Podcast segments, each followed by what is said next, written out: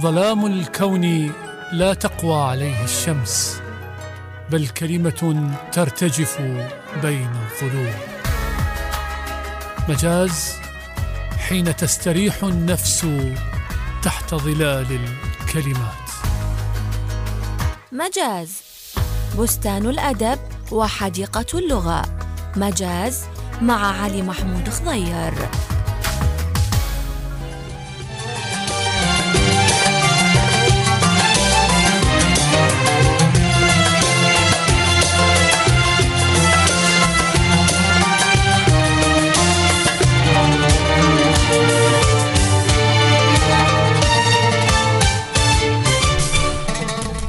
كل التحية والسلام لكم أحبتي في لقاء جديد من لقاءات برنامج مجاز من راديو تايمز سكوير FM بالتردد الثابت 102.5 فكونوا معنا.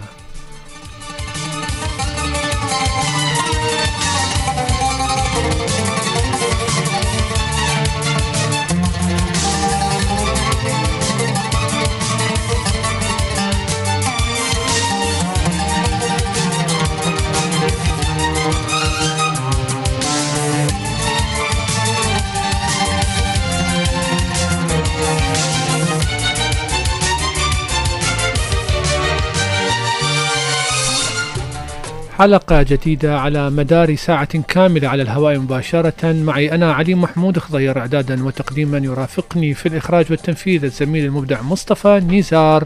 فأهلا بكم بيننا. وقت يومك عن الأوان الصور توقع من الهمومك. لا تنتظرني بعد رتب وقت يومك. عن الأوان الصور توقع من ألبومك. شو لابس أحلى لبس؟ وينها همومك. ويامك المتعبة ما تشبه هدومك. شو لابس أحلى لبس؟ وينها همومك. ويامك المتعبة ما تشبه هدومك. كافي كبرنا بعد. ما بينا كل جية. فشلة وبعد ننتظر بقلوب متشوية. ونخاف من أي بشر. من نلقى حنية. وفراقك شقد كبر يا جيتك شوي آه. ونخاف من كل بشر لو نلقى حنية. فعلا أكو ناس في فترة معينة من فترات حياتهم بعد أن تكون التجارب الحياتية أنهكتهم آه، بالخذلانات يبقى يخاف أن يجازف بمشاعره. آه، وبالتالي يعيش حالة من من الوقوف بين بين بين أن يقدم بتجربة جديدة و أن يبقى سا- سالما في مواقعه. المشكلة أنه أحيانا تفوت تفوتك فرص حقيقية في هذه الفترة. يجوز يمر من خ... ب- في هذه اللحظة اللي أنت أنهكت بك التجارب يمر آه، ما يسمى بف... بفتاة أحلامك أو آه، فتاة أحلامك. اليوم حلقتنا في مجاز كما عودناكم راح تكون آه، بها جملة من الموضوعات اللي تتعلق أولا بمهارات الكتابة راح نتحدث عن مهارات الكتابة عند آه، أوتس آه، الكاتبة الإنجليزية الشهيرة وراح نتحدث أيضا عن شريط الكتب وخبرات الحياة التي تأتي مع الوقت. فقبلها ورا فاصل قصير راح نبدي بمحور الأحداث الثقافية المهمة في المدينة لهذا الأسبوع وراح يكون محورها الأهم هو فعاليات معرض البصرة الدولي للكتاب.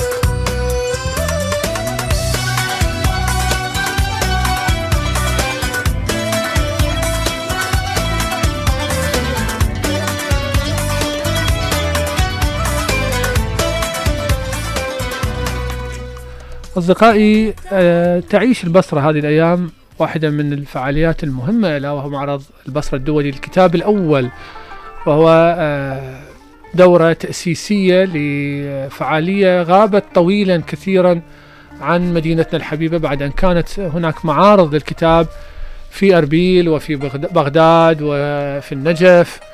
آه، أخيرا تكون البصرة حاضرة في هذه المناسبة. إحنا شفنا يعني من خلال زياراتنا آه، بالأيام الماضية إقبال بدأ متوسط ثم صار جيد والآن جيد جدا.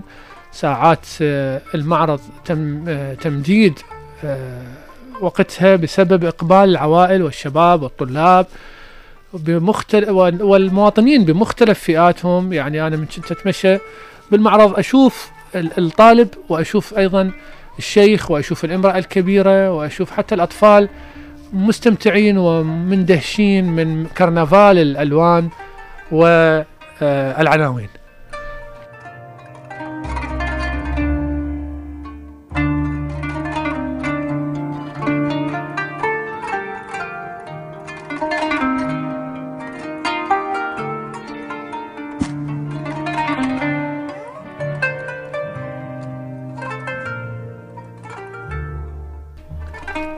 السعادة كانت تلف ال- أن الفعاليات متنوعة. هناك فعاليات تخص حفلات التوقيع وتعرف الجمهور البصري على آه، كتابه المشاهير منهم والكتاب الشباب. وأيضا هناك آه، الفعاليات ال- التي تقام على المسرح اللي تنقسم بين الندوات الفلسفية وعلم الاجتماع والندوات الفكرية. وأيضا آه، بعض حفلات التوقيع اللي صارت لبعض أسماء النجوم في البصره. هذا جانب، الجانب الآخر خارج يعني أروقة المسرح هناك آه، دور النشر وأنا اريد ابدي بدور النشر البصرية حقيقة اللي كان لها حضور رائع ولا يزال. آه، دار آه، المكتبه الأهلية، شهريار، آه، ماركيز، آه، شارع الفراهيدي أيضا آه، عد عندهم حضور هناك. وكل آه، أنا ما أريد أنسى واحد من آه، أو يعني أخواننا في دور النشر والمكتبات البصرية. آه، وأيضا هناك كان شفت كثير من الأدباء والكاتبات الشباب في حفلات توقيع رائعة تحسسك أنه المدينة بها نشاط ثقافي. وهذا النشاط الثقافي كان يحتاج إلى هذه النافذة حتى يبرز بالعربية يسموه يتبروز يتأطر ينشاف. البصرة دائما معروف عنها في الإعلام في ماكينة الإعلام.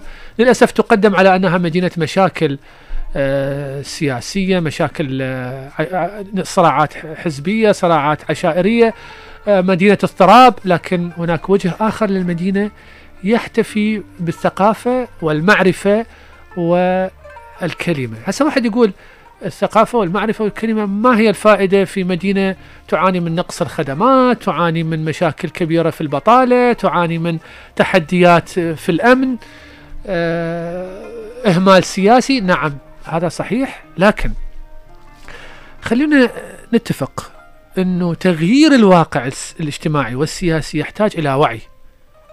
وعي مجتمعي. ترتقي بوعي الناس. شلون ترتقي بوعي الناس؟ إذا ما ترتقي من خلال التعلم القراءة تعلم. ليش الناس تودي أولادها المدرسة مو حتى بس يطلعون شهادات مثل ما إحنا متخيلين ويدخلون كليات ولو هسه بعد اللي يطلع شهادة مو بالضروري إنه يحصل وظيفة. آه لا أنا أودي ابني حتى يتعلم حتى يتوعى حتى ما يجي واحد يقشمر عليه سياسي كان أو مسؤول أو آه شخص عادي. حتى ما يصير لعبة لعبة الاستقطابات اصعد وعي الناس حتى يعرفون يختارون صح بال- بالانتخابات حتى يعرفون آه، يطالبون بحقوقهم حتى يعرفون يؤدون وظائفهم بشكل جيد. يعني أنا أكيد موظف متعلم يؤدي أفضل من مو- موظف جاهل. مواطن بالشارع متعلم متمدن قاري مثقف بقدر بق- بالقدر الممكن من الثقافة. حتى لو كتاب بسيط في في اللغة كتاب بسيط في الدين كتاب بسيط في الموسيقى كتاب بسيط في آه، في آه، علم النفس في في القيم التربوية حتى يتعلم شلون يربي أولاده. قيم تربويه أنا أدعو إنه ناخذ كتب من هيك نوع. زين؟ مواطن يقرأ أكثر أكثر التزاما بالشارع بالقانون من مواطن لا يقرأ. فبالتالي لا نجي نقول أنه هاي فعاليات هي نوع من الترف. لا هذه فعاليات مهمة وتؤسس إلى أمل بأن يكون ال- السنوات الخمسة الجاية عندنا نوعية مجتمع أفضل من ما نحن عليه الآن.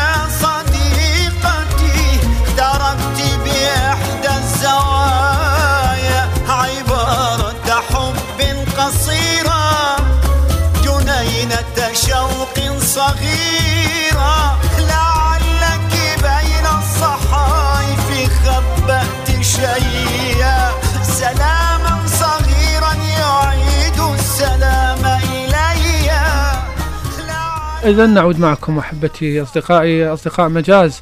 آه، حتى نكون بقلب الصورة وقلب أحداث معرض البصرة الدولي للكتاب ينضم إلينا عبر الهاتف من أرض المعرض الآن في أرض المعارض في المعقل الكاتب والشاعر علي إبراهيم الياسري. علي مساء الخير. مساء الورد والعافية. عليك حبيبي علي. أهلا وسهلا. نرحب بك في مجاز في راديو Time Square. علاوي آه، شنو أجواء المعرض اليوم وإحنا في اليوم الثالث. آه، خلينا بالصورة. شلون تشوف الأجواء يمك؟ والله أجواء لافتة وأجواء جديدة باعتبار هذا المعرض الأول من نوعه في البصرة. و... وأكو تحس يعني في حتى في وجوه القراء وفي وجوه المتبضعين هناك رغبة وهناك حماس وهناك مشاعر طيبة ويعني مظهر مدني للمدينة. إحنا نستقدر صراحة يعني ما نشوفه إلا بال يعني إلا بالمولات في أيام قريب من الاعياد وإلى آخره. نعم. يعني هذا المظهر يكاد يكون يعني يجمع بين المدنية وبين المعرفة وبين وبين الثقافة ويخلي أكو يعني ديمومة للمعنى. إحنا اليوم إذا تسمح لي يعني دائما أكو اتهام إلى إنه جيل الشباب آه، اللي اللي موجود الآن على يعني هو جيل نعم. بعيد عن القراءة وجيل والله آه، شنو أعتقد- شنو تقييمك؟ هل-. ها؟ أستاذ علي الجيل اللي من 12 لل 20 هو أكثر فئة عمرية تقرأ. نعم. و- و- وال- أصلا وشبابنا أصلاً بالبصرة يعني من خلال منبرك. نعم. من خلال منبرك يعني اطالب أنه أنه الكتاب يهتمون بهذا الجيل. أنه يبدون يكتبون لهذا الجيل يكتبون للفتيان. ملاحظة لأن ممتازة. أكثر فئة تقرأ وأكثر فئة مهتمة بالكتاب بصراحة. ملاحظة ممتازة. فعلا الأدب الفتيان آه، يعني اكو ضعف وتقصير كبير به وما عندنا محتوى ولا إصدارات بهذا ال- الفئة. ابدا قليل جدا زين شنو. تقييم شنو تقييمك علي للأسعار آه، مناسبة أو أسعار مرتفعة؟ والله تعرف والله إحنا في ظل أزمة. اقتصادية. الأسعار أيضا متفاوتة. هناك دور يعني أسعارها أغلى من أسعار كتبها في المكاتب العادية. أها. عجيب يعني. بعض الدور يعني بينما بالمقابل. أكو أجنحة لا مقدمة تخفيضات وتسهيلات. آه، تخفيضات. تخفيضات هائلة فيه. بالتأكيد هي فر... الأمر متفاوت بين نعم. آه، من ناحية نعم. ال- شلون نشوف تعاون أو أو تفاعل ال- الجمهور مع الفعاليات الثقافية؟ اليوم إحنا دائما نقول إنه الفعالية الثقافية الندوات الفكرية الفلسفية آه، الأدبية أكو عد يعني عزوف عن حضورها من قبل الجمهور.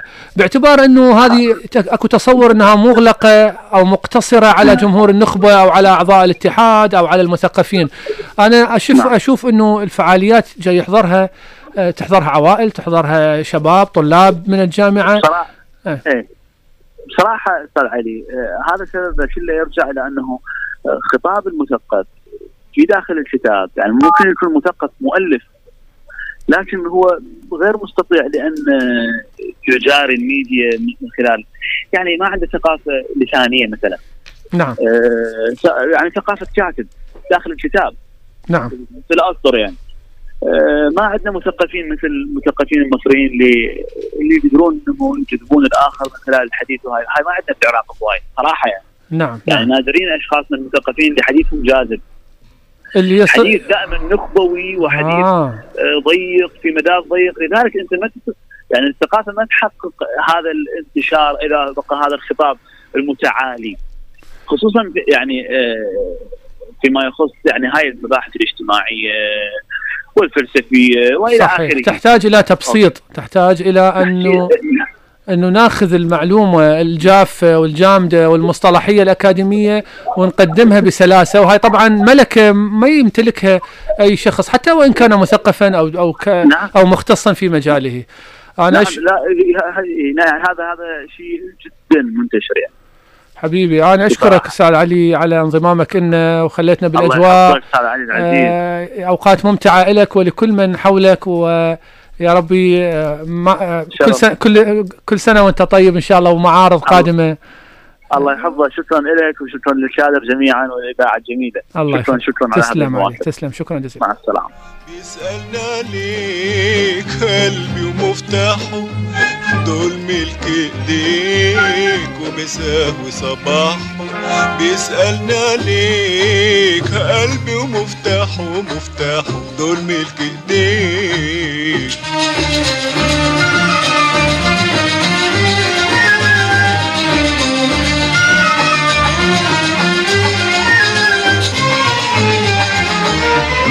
حبك شمع في يوم عيدي وطفاه الدمع وتنهيدي.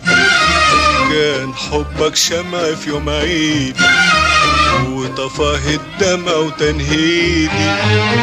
من يوم ما ايديك لمست ايدي وكأنك قلت تماما أصدقائي. بالفعل الفعالية الثقافية تحتاج أنت تقد... تحتاج إلى وعي وحساسية من المقدم مقدم المحاضرة إنه أنا آه، أتحسس الجمهور. دائما الكاتب ي- يعني تنقص أو ينسى هاي الحساسية.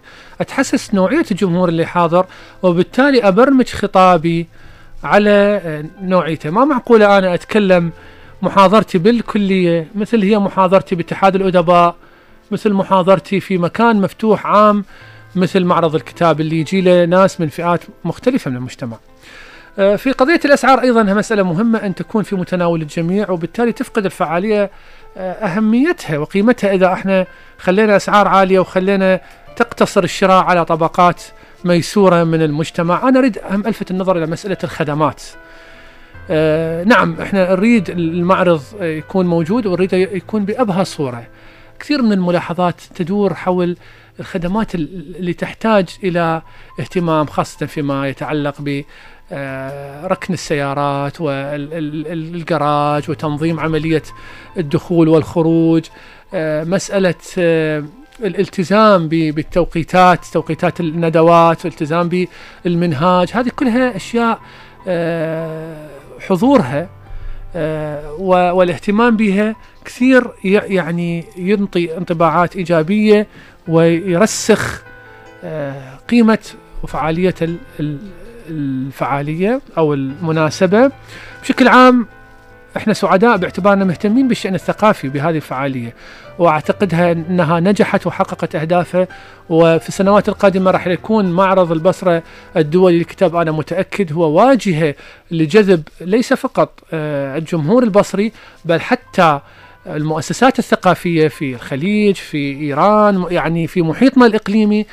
وفرصة لجذب استثمارات جديدة في مجال الثقافة وبناء خاصة أن المدينة تحتاج إلى بنية تحتية ثقافية آه، تفتقد إليها منذ آه، ما بعد 2003 إلى اليوم.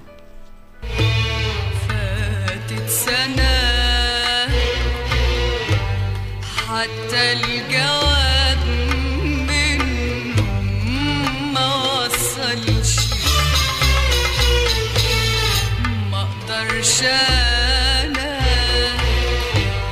عالبعد ده أنا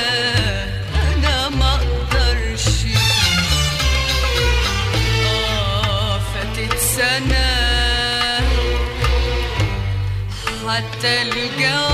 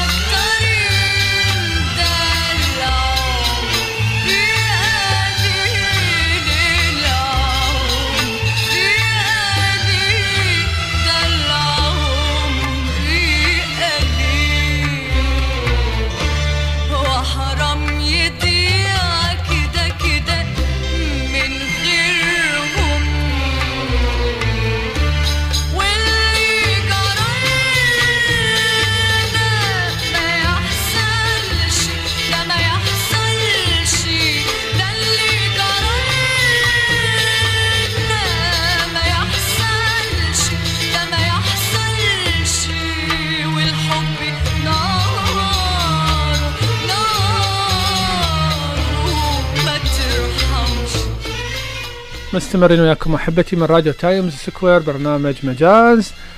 دائما آه، أكو سؤال يأرق ال- الشباب والشابات المهتمين بعالم الكتابة واللي يحبون أن يكتبون. آه، سؤال هو بديهي سهل جدا وصعب جدا. شلون أكتب؟ شلون أكتب قصة ناجحة؟ شلون أكتب رواية ناجحة؟ شلون أكتب قصيدة ناجحة؟ خلينا نتفق من البداية إنه الشعر وكتابة الرواية والقصة لا يعلم.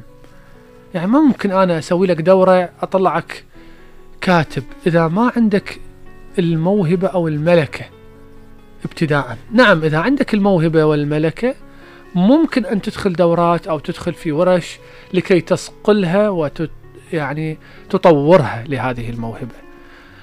لكن هذا مو معناه أنه أنت إذا تشك في نفسك أنه أنت ما عندك آه، أدوات إنه ما تسعى في تطوير أدواتك من خلال القراءة والاطلاع على المصادر المرجعية وإحنا هنا في مجاز في حلقاتنا الماضية كثير تناولنا المصادر اللي ممكن أن يلتفت إلها الفتيان والفتيات في بداية حياتهم من أجل آه، تطوير مهاراتهم في القراءة والكتابة والكتابة تحديدا. في الكتابة راح ناخذ اليوم كيف نصقل مهاراتنا ونتعلم أهم مفاتيح كتابة رواية رائعة. لكن الغريب إنه كاتبتنا كارل أوتس اللي هي آه، واحدة من أشهر كتاب الرواية الآن في إنجلترا والعالم ومرشحة لجائزة نوبل في السنوات القادمة هذه الكاتبة تعطي نصائح لكتابة الرواية الناجحة من خلال كتابة قصة قصيرة ناجحة فهي تقول إنه ما ممكن لك إنه تكتب رواية زينة إذا ما تتعلم تكتب قصة قصيرة زينة. لأن الرواية هي عبارة عن مجموعة قصص قصيرة متقاربة أو تدور في سديم واحد أو في نظام واحد أو في حالة واحدة. خلينا نسمع التقرير آه، اللي بصوت شهلة محمد زميلتنا الذي يتحدث عن أهم مفاتيح كتابة رواية رائعة والطريقة المثلى فيها وهي كتابة القصص القصيرة. نسمع وراجعين.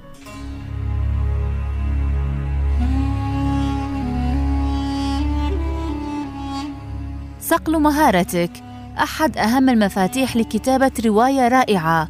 والطريقة المثلى هي كتابة القصص القصيرة. ولا يمكنك فعل ذلك إلا من خلال كتابة قصة قصيرة بكامل مقوماتها الصياغة والشخصيات والحبكة والتكوين والنص.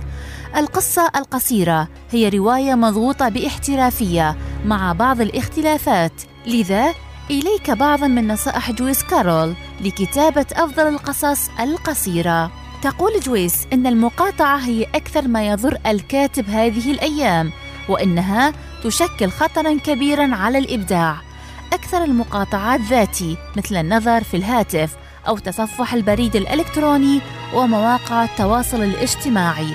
وبذلك تتراخى فتعرقل تدفق كتاباتك وتشتت ذاتك. تقول جويس الناس في عصرنا الحالي لا يملكون التركيز الذي كانوا يملكونه في القرن التاسع عشر.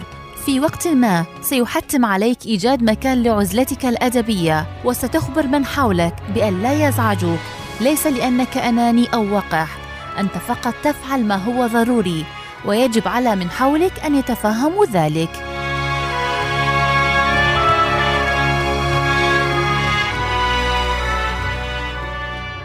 سيصبح المقربون منك ألد أعدائك. سيكون مصدر إلهائك المتكرر. شخص لا تستطيع أن ترفض له طلبا. من الممكن أن يكون طفلا أو حيوانك الأليف. أعظم عدو للكتابة ليس ضعف موهبتك بل تشتيت الآخرين لك. تأثيرات من الطفولة. قد تطرأ عليك أفكار عدة بسبب ما تعرضت إليه في طفولتك مثل أغنيتك. أو كتابك أو لوحتك أو برنامجك التلفزيوني المفضل عندما كنت طفلاً. يمكنك أيضاً إجراء مقابلة مع أحد أفراد عائلتك لأنهم خاضوا تجارب عديدة ومغامرات ثرية قد لا تعلم عنها شيئاً وقد يلهمونك بشيء عظيم ويعلمونك دروس لا تفوت.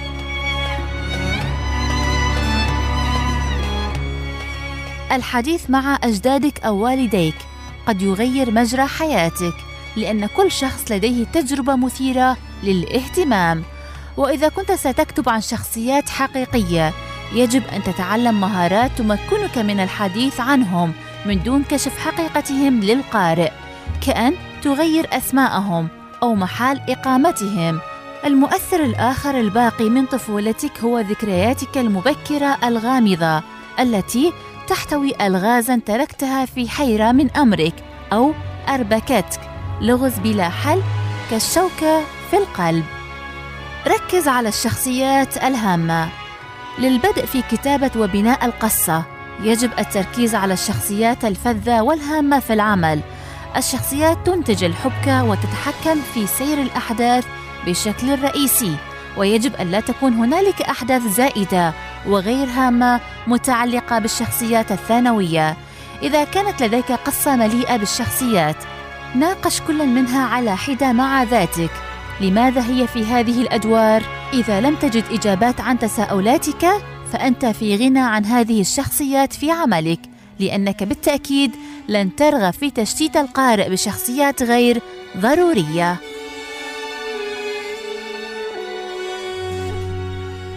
نعم أصدقائي. شوف هذه الملاحظات لأوتس هذه الروائية آه، تمثل خلاصات راسخة في أو خارطة الطريق لكتابة قصة ناجحة. ولهذا آه، هناك رأي يقول القاعدة أن القاعدة أنه لا يوجد قاعدة أو القانون يقول بأنه لا يوجد قانون. نعم بإمكاننا إحنا أن نأخذ هذه الخارطة الطريق ونتأملها لكن ليس بالضرورة أن نلتزم بها بشكل حرفي وبالتالي نصير نسخة من كاتبة اسمها أوتس أو نسخة من كاتب اسمه كاظم الحجاج أو نسخة من كاتب اسمه أحمد مطر أنا هذه ضرورة أريد أوصلها الرسالة إلى كتاب الفتيان والفتيات.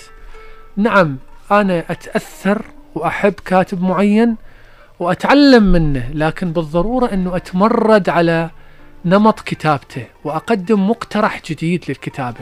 وإلا ما الفائدة مني؟ إذا صرت أنا نسخة من نزار أو نسخة مقلدة سيئة التقليد من أحمد مطر أو درويش أو سين وص أو مثلا كتاب القصة نجيب محفوظ ومحمد خضير ومحمود عبد الوهاب وتوفيق الحكيم. ماكو فايدة إذا إحنا راح نصير نسخ مكررة منهم لأن ماكو شخص يسد مسد شاعر أو كاتب ناجح. هذا نتاج تكوين وبيئة وموروث وظرف اجتماعي وظرف اقتصادي خلته يكون بهذه الصورة. وجهده الخاص فايش قد ما أنا راح أحاول ما راح أقدر أعيد هذه اللحظات التاريخية اللي تجمعت مثل ما تتجمع حبات الرمل وتصير بلورة ما تتجمع مرة ثانية. أنت دور بمنطقتك بأرضك بتربتك بخصوصيتك أنت بتجربتك أنت. دائما يقولون أكو ت- آه الحب آه قيل فيه الكثير في الأدب. نعم بشكل عام قيل في الحب الكثير. لكن حب كل واحد بينا هو حب خاص. تجربتي بالحب تختلف عن تجربة مصطفى تجربة عن تختلف عن تجربة أنت المستمع اللي تصغينا أو أنت المستمعة اللي تصغينا. كل واحد ينظر له بطريقة معينة وبالتالي كل واحد يقدر يعبر عنه من خلال زاويته الخاصة. هذه اللي أردت على هذه المقالة المهمة ونتواصل خليكم ويانا في مجاز.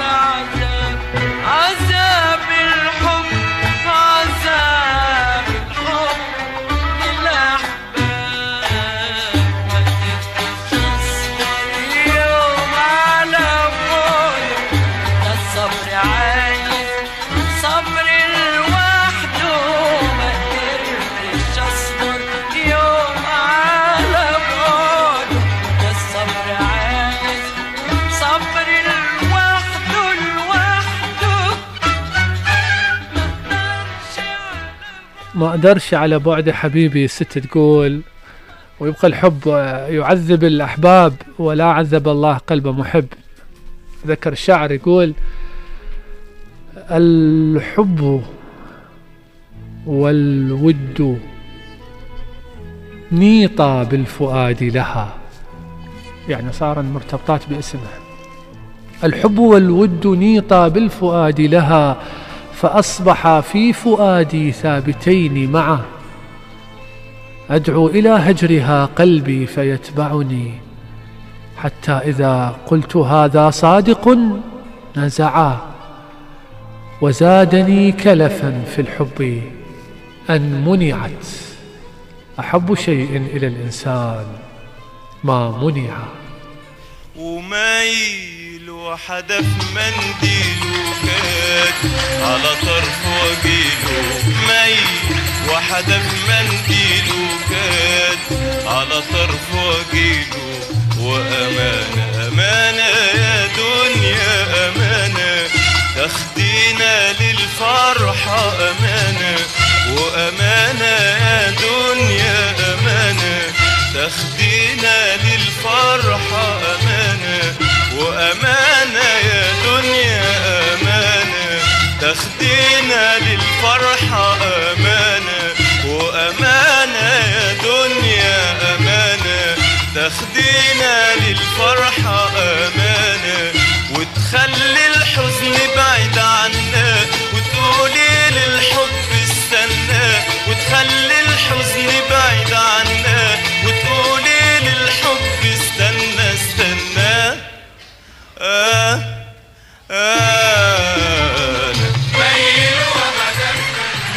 نعم أصدقائي هذه جرأة بليغ حمدي. يعني في ذلك الوقت ويقول هاي الجملة ال- الأخيرة اللي سمعناها ما ما نقدر نجاريها موسيقيا.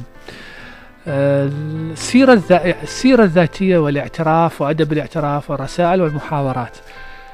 أقل فئة يكتب بها الإنسان العربي. ليش؟ لماذا ما عندنا آه، كتب؟ ليش ما عندنا كتب تحكي عن سيرة الإنسان؟ وكتب يعترف بها الإنسان عبر رسائل أو عبر حوار مع الذات. حقيقة جملة من الأسباب السيكولوجية والنفسية. المواطن العربي في ظل مجتمع متحفظ من يريد يكتب عن السيرة مالته قدامه طريقين. لو يكتب فقط الأمور الإيجابية اللي بها تمجيد للذات وتعظيم لل... لشأن ال- النفس وبالتالي يطلع الكتاب مج ما بي حقيقة ك- كذب يعني. يسوي كل واحد يسوي روحه سوبرمان. و... وأنا الذي نظر الأعمى إلى أدبي. لو يطلع كتاب آه، يقول فيه التجارب والأخطاء والص... والعثرات مثل ما أكو بالحياة أبيض وأسود مثل ما أكو نجاحات وإخفاقات. وهذا الشيء نادر لأن ما يقدر الإنسان أن يعترف بأخطائه بسبب عدم مصالحة المجتمع مع هذه الأشياء. المجتمع ما متصالح مع نفسه. من أنت تجي تقول والله إيه أنا أخطأت أنا كنت في يوم من الأيام مدير في مكان معين وارتكبت هاي الأخطاء. كنت في يوم من الأيام أنافس زميلي في العمل وأحاول إنه أبعده حتى أخذ مكانه رغم إنه أنا أقل موهبة من يمه. رغم إنه أنا الظروف المعينة صنعت من يمي اسم إعلامي أو نجم إعلامي بينما الآخرين يستحقون أكثر من يمي. لكن أنا مارست ممارسات آه، غير آه، مهنية في سبيل إنه أغطي على الآخرين. يا وين عندك واحد يقدر يقول هالشكل؟ بهذا الصدق بهذا الوعي. ولهذا تشوف إحنا مجتمعاتنا آه، ما تقدر إنه تتخلص من مشاكلها لأن كل واحد يمسك أي مكان مهما كان بسيط. بدءا من حارس مدرسة إلى إلى إعلامي إلى مدير مكتب إلى وزير كلها تقول لك أنا وبعدي الطوفان بس أنا اللي أفتهم وبس أنا اللي أعرف تع- وأنا اللي سويت هيك وأنا اللي سويت. من ماكو واحد يقدر يخلي الميزان متعادل ويخلي بمشاكل مش- أخطائه وصواباته. في يوم من الأيام كنت أتكلم مع أحد كتاب البصرة الكبار جدا. اسم لامع شاعر كبير. فقلت له قلت له بعد التجربة الكبيرة هذه من حق القراء أن ننتظر منك كتاب في السيرة. تحكي لنا بيه تجربتك أنت عاصرت كل مشاكل العراق الثقافية والسياسية والاجتماعية. قال لي كلمة يعني أنا هي خلاصة لما قال علي أنا ما أقدر أحكي أنا إذا أنا إذا أريد أحكي أريد أحكي بمشاكلي أخطائي أخطاء آه، آه، تجاربي اللي اللي تبدي من أخطائي الشخصية من أخطائي الجسدية من أخطائي المهنية. لكن يا مجتمع اللي راح يرحمني من أنا أعترف بأخطائي. بدءا بعائلتي راح تتبرى مني. بدءا بعشيرتي راح تسقطني. وفعلا إحنا ما عندنا شخص يقول لك أنا ارتكبت أخطاء كثيرة. أنا ما أريد أسوي كتابي عبارة عن أمجاد فقط. أريد أك... أخليه متوازن. حتى الناس تستفاد تقرأ وراي تستفاد وما تقع بأخطائي. لكن المجتمع ما يخليني.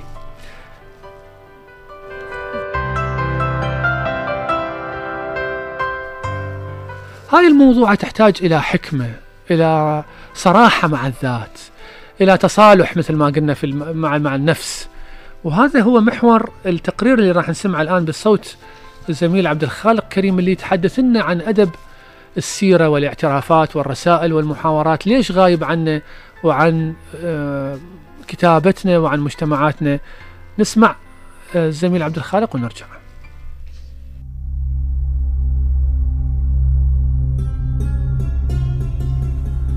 نستقي المعلومة من خبرة الحياة ومن القراءة. تراكمها يولد معرفة تكتفي بتظاهرها إن لم تتراكم هي ذاتها لتولد وعيا.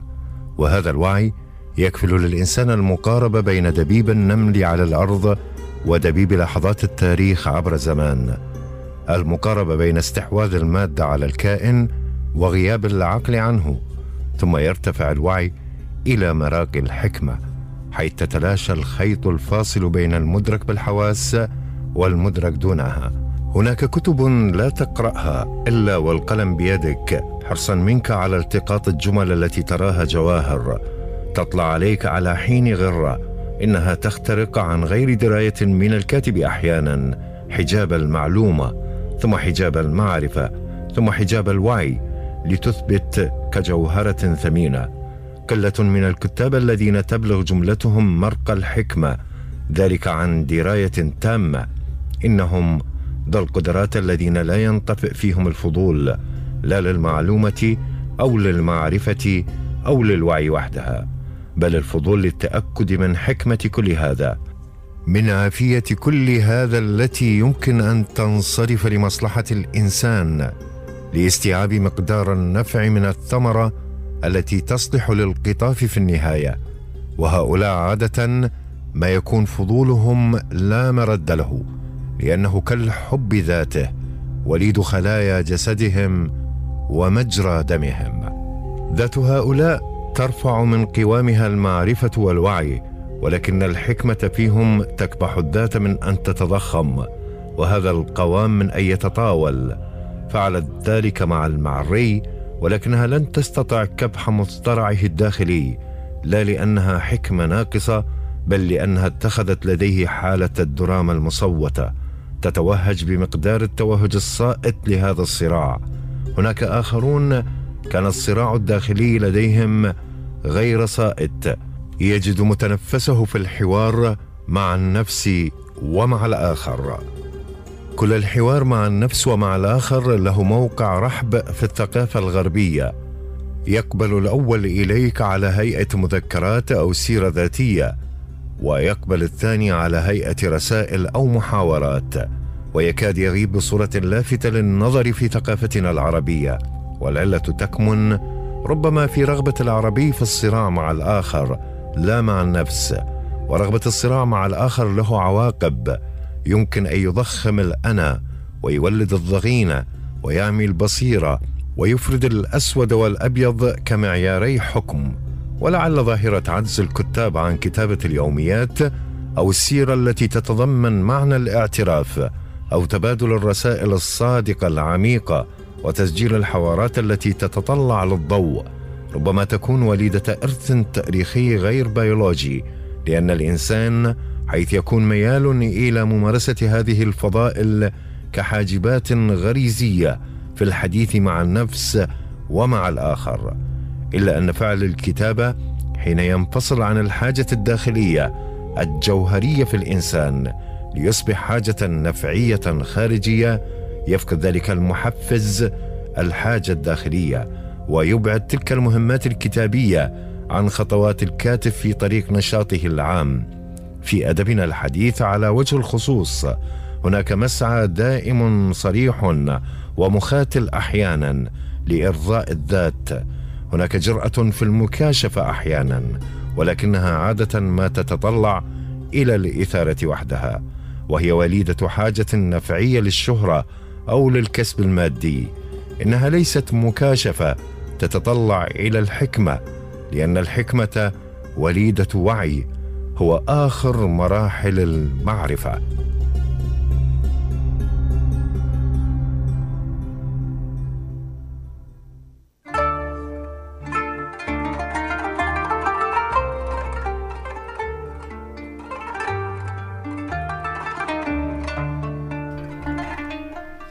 نعم أصدقائي آه، تبقى أدب السيرة ربما إحنا عندنا آه، كتاب نجيب المانع. اللي حقيقة واحد من من الكتب الرائدة في هذا المجال اللي عبر بيها عن مواطن الضعف والقوة في شخصيته في في تجربته الأدبية والثقافية والاجتماعية. وكان هذا الكتاب الوحيد آه، في مجاله لكن للأسف ما شجع لاحقا أدباء وكتاب في أن يكتبوا أدبا في سيرتهم وأن يعبروا. هناك من كتب سيرة أدبية بمعنى أن لجأ إلى النص الأدبي لكي يتمثل سيرة حياته في كثير من الأسماء.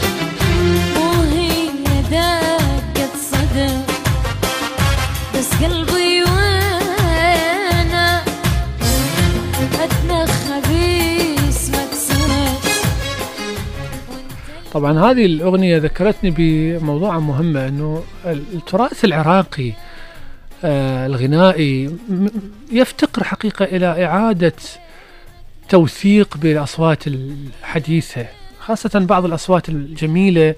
يعني أنا أعتقد أنه آه، المستمع الكريم يتفق معي أنه أداء رحمة في هذه الأغنية حقيقة أداء عذب جدا أداء آه، رائع جدا.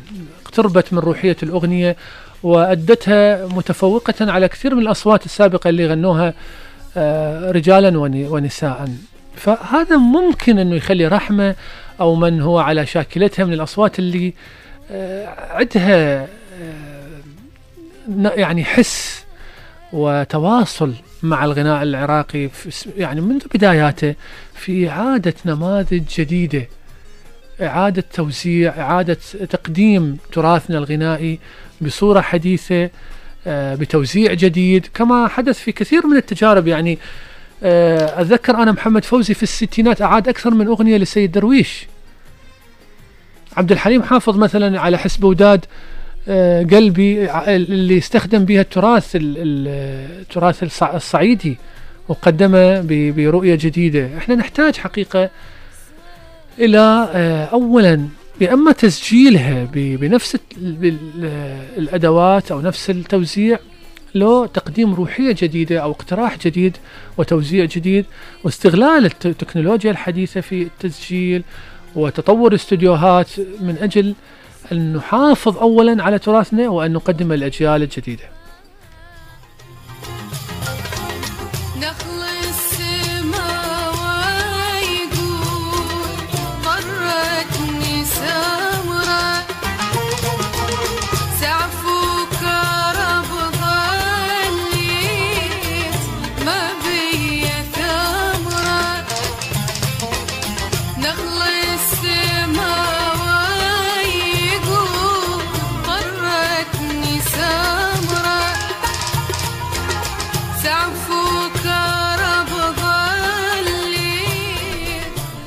هذه أيضا نموذج آخر أصيل همي- هميم أو هميم وهي تقدم آه، نخل السماوة. عندنا يعني الس- السبعينات كانت فترة الستينات فترة آه، حقيقة غنية. إلى الآن أنا أكتشف أغاني بالسبعينيات ما ما سامعها آه، يعني من المهم أن نعيد أغاني الكبار هؤلاء ونقدمها إلى الجيل الجديد ربما يسهم ذلك في تنقية الأجواء من نشازات ما نسمعه.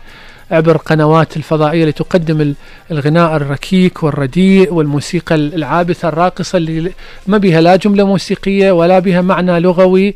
وفوقها من تطلع واحد بيهم يصرح تشوفه ما شاء الله يعني آه، اينشتاين ب- بتصريحاته. هكذا أصدقائي نصل إلى آخر حلقتنا اليوم من مجاز اللي تنوعت بفقراتها وبمواضيعها. ونتمنى أن تكون حلقة كانت ممتعة ومفيدة وخفيفة الظل على قلوبكم.